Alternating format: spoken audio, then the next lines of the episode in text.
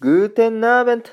こんばんは。ドイツ在住翔ちゃんが好き兄弟語るラジオへようこそ。いかがお過ごしでしょうか。今回も特別編シリーズドイツでサッカーをするまでの道のり本日はエピソード3ということでトークしていきたいと思います。もしねこの特別編のエピソード1 2の方をね聞いてない方がいましたら先にねそちらの方から聞いていただければなと思います。はい。前回はですね小学校の全国大会で惜しくも決勝で敗れたというね、え、ところまで、えー、トークしました。今回はねこの続きからいきたいと思います。はい。まあ全国でね負けて悔しい思いをして数日経ちましてえー、名古屋グランパスのね、下部組織にいたんですけど、そのね、トップチームの公式戦が、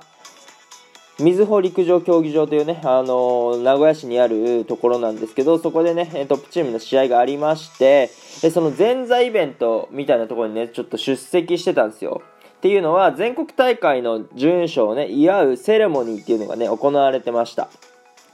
で、プロの試合で、しかもそのホームゲームなんで、あのー、グランパスのね、ファンがすごいいるわけですよ。で、そのセレモニーが終わった後に、挨拶をね、あの、サポーターのファンの前で、えー、やったんですよ。でもそしたら、そのファンの方々から、もう何、何百何千人いますよ。そ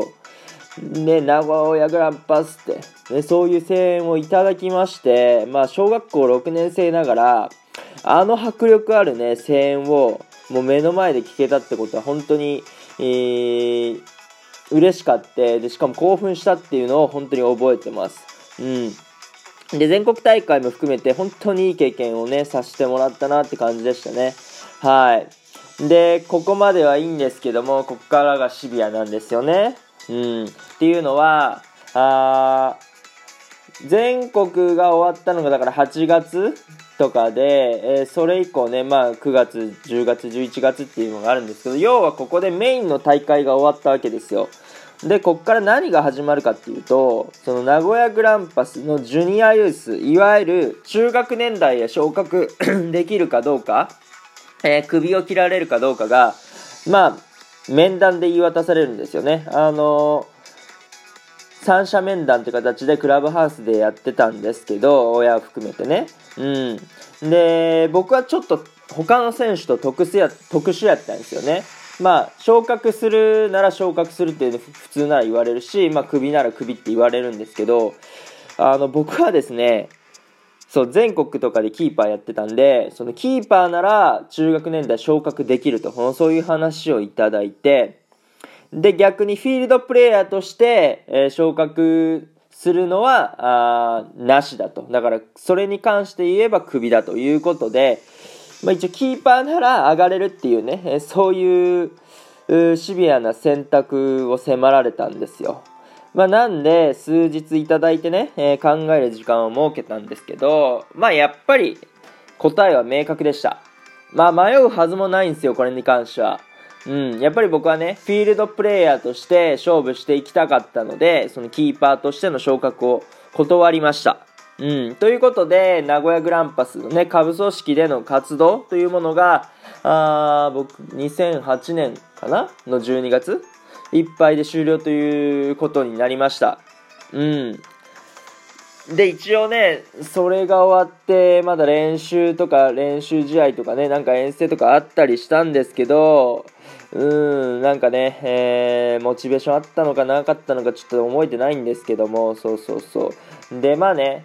誰が昇格とか、誰がクビとかね、直接、まあ聞くことはなかったんですよ。まあタブーみたいな感じで。そう。で、まあ最後の活動がですね、関東遠征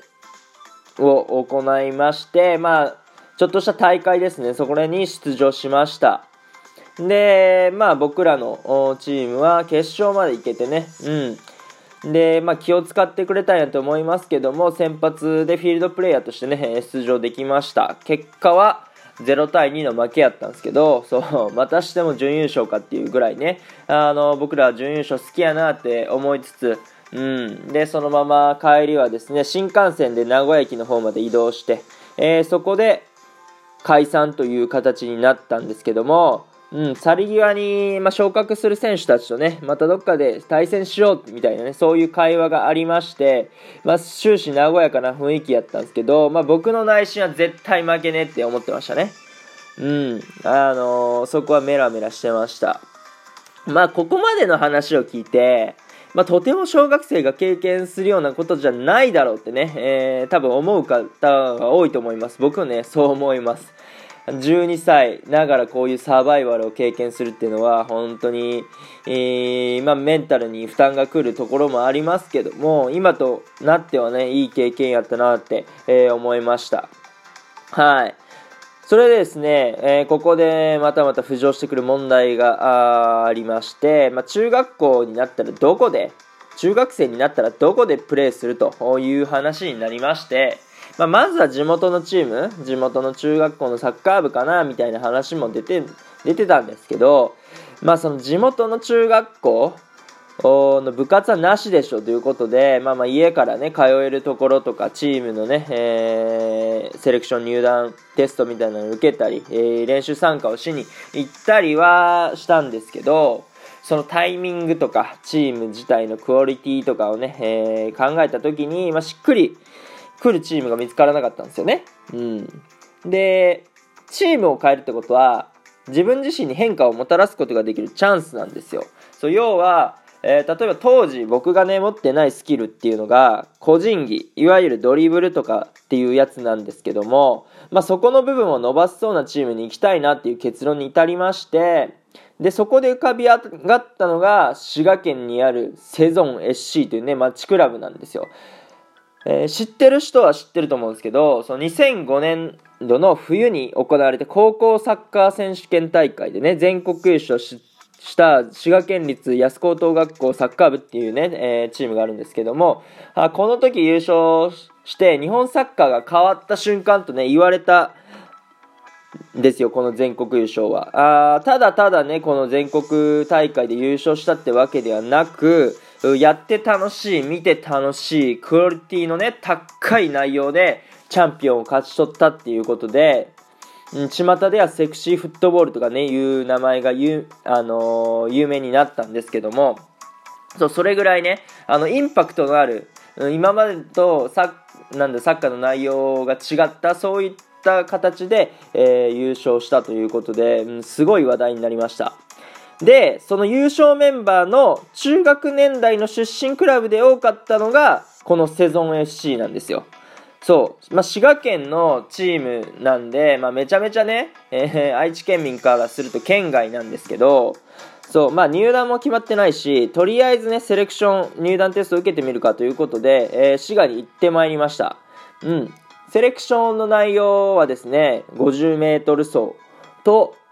ハーフコートですね、えっ、ー、と、フルコートの半分のコートで紅白戦をしました。うん、50メートル何秒で走ったかちょっと覚えてないんですけど、紅白戦についてはね、まあ悪くないけど、どうかな、目立った結果を残すことはできなかったなっていうね、えー、印象というか、あの感覚、うん、で終わっちゃったんですよね。うん。で、結果は、あ確かどうかな、1週間以内に受かった選手のみ電話が来るみたいな感じで、で、その、結構ね、電話を待って、で、あ、こ、